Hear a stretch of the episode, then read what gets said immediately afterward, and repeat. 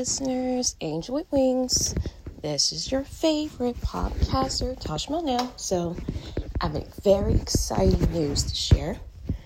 So, here it is for today's gossip news. So, we have 21 K pop boy bands members are in the military now, which means they're still in the military. And all the K pop boy bands, which they already finished of their military already, and they will be discharged until like 2024, 2025 in the military. And the best country in the world is South Korea. And actually, there's one more thing. So, all the K pop boy bands members have to be the age of 29 or 30 to be enlisted for the military service in South Korea. And it's only the males go to the military. And the rest of the K pop boy bands are in the military service now. So the only one who's in the military right now is Honey. He's already in there, so he doesn't get discharged January 21, 2025. And of course, EXO Kai, he's in it. He doesn't get out until November 07, 2024.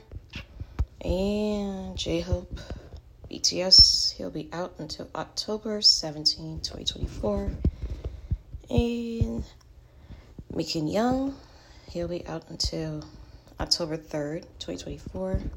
JB GOT7 Jan uh, November 1st, 2024. Actually, it's yeah. And Jin will be out until June 12, 2024. And MJ from Astro November 8th, 2023 and Young Bin of SF9 will be out until September 25, 2023.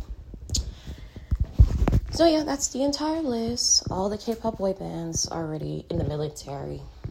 And yeah, very happy for the rest of the K pop boy bands. Already finished the military, and the rest are in the military now.